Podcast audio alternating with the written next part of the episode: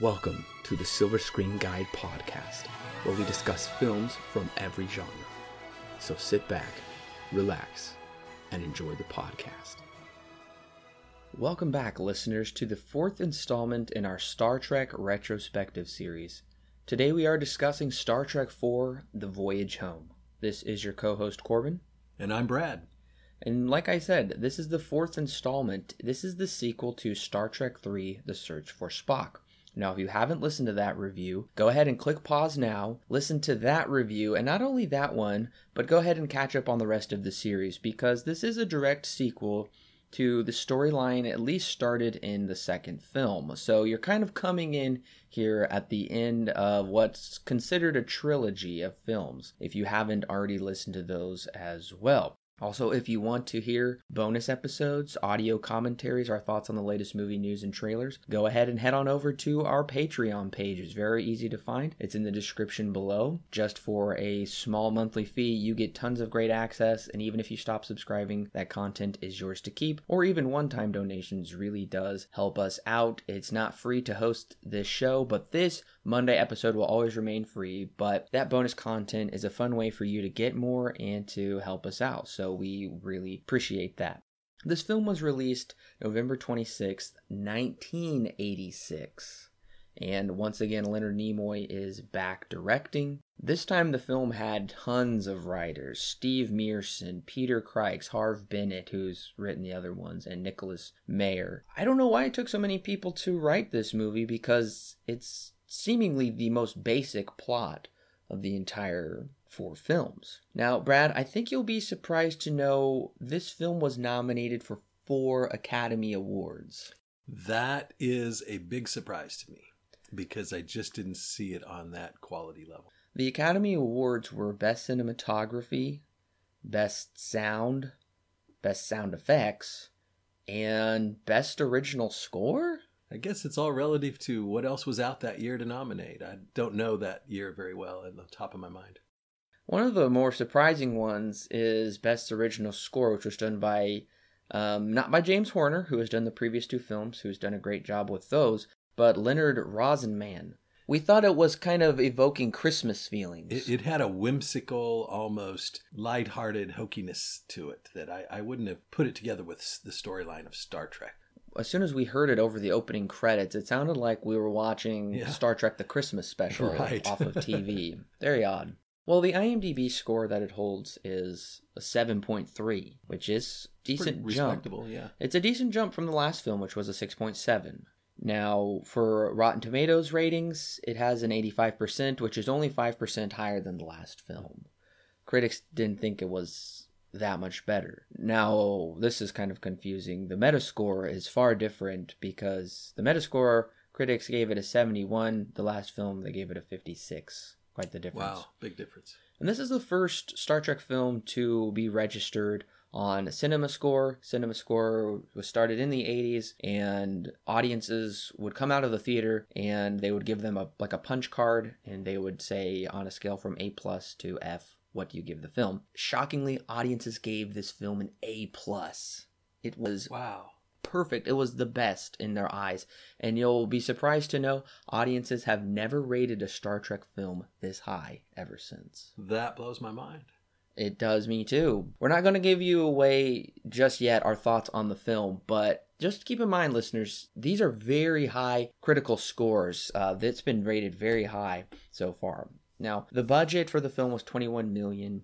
Domestically, it grossed $109 million. And supposedly, a worldwide total is $133 million. It did very well for itself. It opened #1 at the box office at $16.8 million. They chose the right time in late November, because there was nothing else opening that weekend that even came close. It seems like they beat the Christmas rush with this film. So the top 5 for that weekend was, of course, Star Trek at #1, An American Tail, a lot of fun. We've enjoyed animated that. Classic. Mm-hmm. I liked that one as a kid. Crocodile Dundee. That was a fun movie. I enjoyed that. Very fun. Song of the South, which is a Disney film. It's reissued. I haven't seen it, but I've heard it's racist. So I'm not sure if it is. I haven't seen it yet. It's from a bygone era with it, when they thought differently, that's for sure. Yeah. And The Color of Money. I've heard of it. Does that ring any bells? Yeah, I can't remember the film too well. Was that Paul Newman? I can't remember. Yeah, that sounds I'm thinking right. Paul Newman's in it. Well, that was the year I got married, 1986. Oh, and wow. As a newlywed, probably some of my film tastes changed a little bit in what I would have gone to see versus what we would have gone to see. Rhonda and I did not see that one together, I'm sure.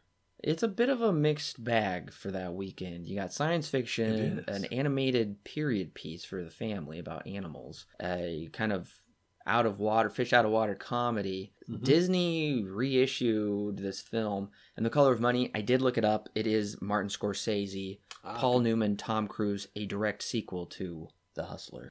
Now, as far as its ranking in the series, as far as the box office goes, adjusting for inflation, it's the third highest grossing Star Trek film. And at the time, it was the highest grossing of the four. It did the best at the box office. Now, this is interesting. Nimoy was given far greater control over the movie he could make, and he wanted a lighter movie with no clear-cut villain.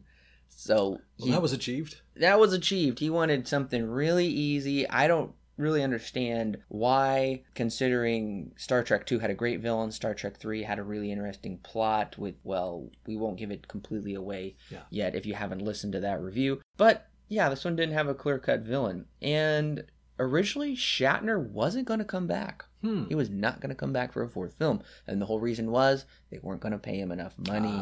Yes. So greed. That's right. So Nimoy was thinking of doing a prequel. Wow. A prequel film where it would be about their young ages, I guess, before they met Kirk. Mm-hmm. But surprise, Shatner got a pay increase. Not as much as he wanted. Shatner and Nimoy got more money, and so he signed back on. And also at the time, Paramount created a new Star Trek TV series called Star Trek: The Next Generation. Aha. Very, very big series. Yes. It came out around the same time and did become very big. This is interesting. Originally, Eddie Murphy was going to star in the film. Eddie Murphy? Mm-hmm. I cannot see a comedic actor like Eddie Murphy in that role, but it's interesting. And they thought it would make sense because this film is primarily, I would say, a comedy. So they wanted Eddie Murphy to star in it, actually. And he really wanted to be in the film because he was a fan of the TV series. But he didn't come onto the film. He instead went on to star in The Golden Child. And his character would have been, in the past, and he kind of would have been kind of an amalgamation of Catherine Hicks' character. So she wouldn't have had as much screen time. He kind of, what I've heard is he kind of would have been always believing in aliens and UFOs. And so he would have been completely on board. I think I actually would have liked the film a lot better if Eddie Murphy was on there. I'm not saying so far I didn't like the film, but I'm just saying I think he would have even added an extra dimension. He would have added a whole new dimension. Yeah, an extra dimension of comedy that I really think would have worked. Well, listeners, we are going to jump into spoiler territory, so if you haven't seen Star Trek IV: The Voyage Home and you don't want the film spoiled for you, especially since we've been talking it up as the best Star Trek film considering all of this critical reception, go ahead and click pause right now, then watch the film. It is streaming on Prime Video right now. Come back and click play and we'll be ready to talk about it. And before I get into the plot here, I did want to mention one element that was left out, but I couldn't say earlier, was the reason, originally in the script, the reason they left Saavik on Vulcan was because in the original script, she was going to be pregnant with Spock's baby. Oh, wow. So they decided to... That would have been a twist. That would have been a twist that I assume they would have followed up in Star Trek V, but instead they decided to scrap that, which was probably for the best. We really didn't need that at all. Right. Picking up exactly where the previous films left off, the crew of the Enterprise, Kirk, played by William Shatner, McCoy, played by DeForest Kelley, Scotty, played by James Doohan, Sulu, played by George Takei, Uhura, played by Nichelle Nichols, and Chekhov, played by Walter Koenig, are wanted by the Galactic United Nations Council for their crimes against Starfleet. Particularly out for blood are the Klingons. Meanwhile, the crew is still on Vulcan, where Spock is relearning everything at an accelerated rate. The only question he can't answer is, how do you feel, due to it being illogical? Back on Earth, a massive black cylinder with a white floating ball underneath it hovers above the planet. It is emitting a horrible screeching noise that is causing major disruptions in the sea and with the planet's electrical grid. On their way back home, Kirk and his crew realize the Earth is in peril. They're reverse engineering the noise to realize it is the song of whales. The only problem is whales went extinct in the 20th century. They figure if they can bring whales back to the future, then the giant cylinder will cease its destructive behavior. Slingshotting around the sun, the crew travels back to 1986, where they are strangers in a strange land. In Dream Team-like fashion, which actually did come out after this film. They traipse around San Francisco in 1986. They discover a marine preservation museum that is housing two humpback whales. The only problem is the whales are being released into the wild the next day, where they will surely perish at the hands of whale hunters. The other problem is the Klingon bird of prey ship they've kept since the previous film has its crystals drained. Therefore, Chekhov and Uhura must invade a nuclear aircraft carrier named the Enterprise, as fate would seem to have it in this film, to steal its power, which eventually leads to a rescue mission of Chekhov. Kirk and Spock befriend Dr. Gillian Taylor, played by Catherine Hicks. She remains skeptical, but slowly but surely believes they are from the future. Thankfully, she is a die-hard whale preservationist, so without reserve, she helps them find the whales, and in a not-so-surprising twist, travels back to the 23rd century with them. As they arrive back at San Francisco in the future, no time has elapsed. They drop the whales into the ocean, who sing "Back to the Cylinder," which thus leaves Earth peacefully. Back at the Galactic UN, the crew is forgiven their crimes since they rescued Earth, except Kirk is demoted from Admiral back to Captain, which he is all too pleased about. Kirk is somewhat surprised when Dr. Gillian is heading off to the Academy, since he was hoping she would be his new girlfriend, but she assures him they'll meet again.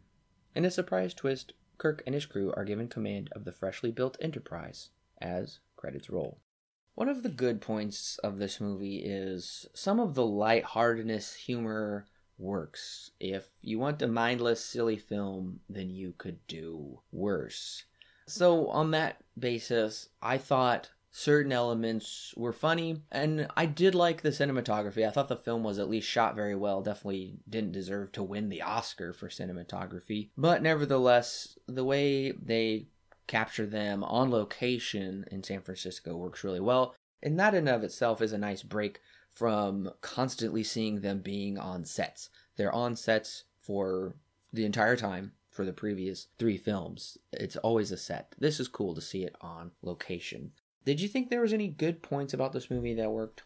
Yeah, I would agree that it was kind of a neat idea to have them on location and have them back in the very place where actually Star Command is located, that area, but in that time and space. I just hesitated because of the plot just seemed a little too... I didn't even mind the travel back and the time, but it just seemed a little hokey for what I like out of a Star Trek. Yeah, and I would agree as well. That was a disappointing element that... Star Trek so far has either had a decent intellectual basis or a strong villain or a very intriguing twist where they had never gone before, where Spock had died and been reborn because of Khan's unintended consequences. But this film was so bland with an obvious, dare I say, ridiculous environmentalist message. Bland is a good word, and definitely there was an environmentalist agenda behind the script. But it just had that, dare I say, made-for-TV movie feel with the intellectual level of it. Just didn't have the big box feel to me. Not the cinematography, but I mean the script. Yes, and I've heard other people describe the fourth film as a made-for-TV movie as well. That's what I felt. And it really does, which is surprising coming off of the epic Wrath of Khan and the very solid Search for Spock. And then we get The Voyage Home, which all centers around... The centerpiece is saving the whales, and out of nowhere in the film, this black cylinder with this white thing, which is never explained since, and it simply leaves. It's like intent on destroying the Earth because Earth didn't like take care of itself and save the whales because we were destroying the Earth. Kind of a almost neo-pagan worldview of Earth worship. in a way, whereas we didn't take care of Mother Earth, which that directly comes from neo-paganism. Right. Therefore, we are doomed because of some unexplained cataclysmic reason. So they're able to go back in time. I was listening to another review of the film, and they said if they're able to go back in time so easily to save and prevent events, why don't they just do that every single time? Yeah, exactly. So clearly the writers didn't give this much thought at all. Right. Just, I don't know why Leonard Nimoy didn't go very deep with it. I'm very disappointed with that. So that's the bad aspect of the film, is the entire premise is asinine. It's ridiculous. It's ridiculous. There's a good word. It's terrible. And I couldn't believe it. I had hope in the beginning because it is kind of directly picking off where it started from, and they reintroduce Klingons as another villain that are at the UN place and they want to stop them. That plot thread is dropped. The Klingons seem to never appear again. Also, I thought it was really weird in the very beginning of the movie. The film is like dedicated to the Challenger. Yeah, the space shuttle. Yeah, that exploded. Yeah, I don't really know why. Just because this is science fiction. Yeah, there's no real connection between the plots or the story at all. No connection at all. And I don't know. That felt, I don't know. It didn't feel completely right to put that at the beginning of, because that's kind of a somber moment, and this is a lighthearted film. Exactly. It doesn't pay respect to it in any way. Well, you've always heard that the writers through the years, I've heard you talk on this the show about it, how they've wanted to do this time travel thing. Well, they finally did, and kind of a letdown to me the way they did it. Yeah, one of the original plots for the very first film was they would travel back in time without even realizing it, and they thought they were coming to a primitive civilization. Little did they know they came back to like the dawn of man at Earth, and man would have learned how to create tools and fire because of the Enterprise. Wow. That's a little bit more intellectual and interesting than save the whales because a black cylinder's destroying everything, and Earth is like woefully unprepared. Only whales can save it. Very silly, but I guess it's almost in keeping with the time where Back to the Future had just come out a year or two before. Huge film about time travel. True. Very big. Clearly they're cribbing off of that. Also, I'm thinking of Steven Spielberg's Goonies, where this is almost a very Goonies-like adventure. Goonies-type plot, yeah. And I can't even... is a good word. And I can't even help but think of Goonies when they drop the whales off and their ship crashes into the Pacific Ocean, and they're just playing in the water at the end. Yeah, this could have maybe been a subtitled Kirk and Spock's Big Adventure. Yeah, it absolutely could have been. And I think neither of us could believe it. We're kind of rolling our eyes when they're playing and waving at the whales and hollering. It's unbelievable, listeners. So, Brad, what is your rating and recommendation for Star Trek IV: The Voyage Home? Well, this is my least favorite so far, so I have to give it a 5. Pretty low.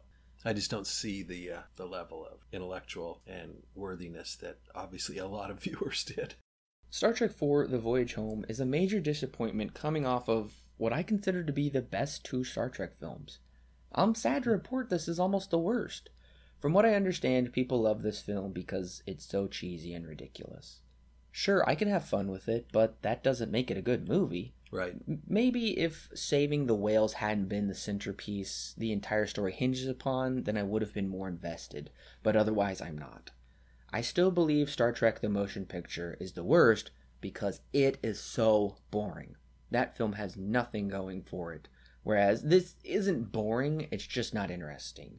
And I roll at the cheesy jokes. Yes, I laughed at some, but mostly I eye-rolled. Star Trek IV: The Voyage Home receives 4 stars out of 10 with a solid not recommend.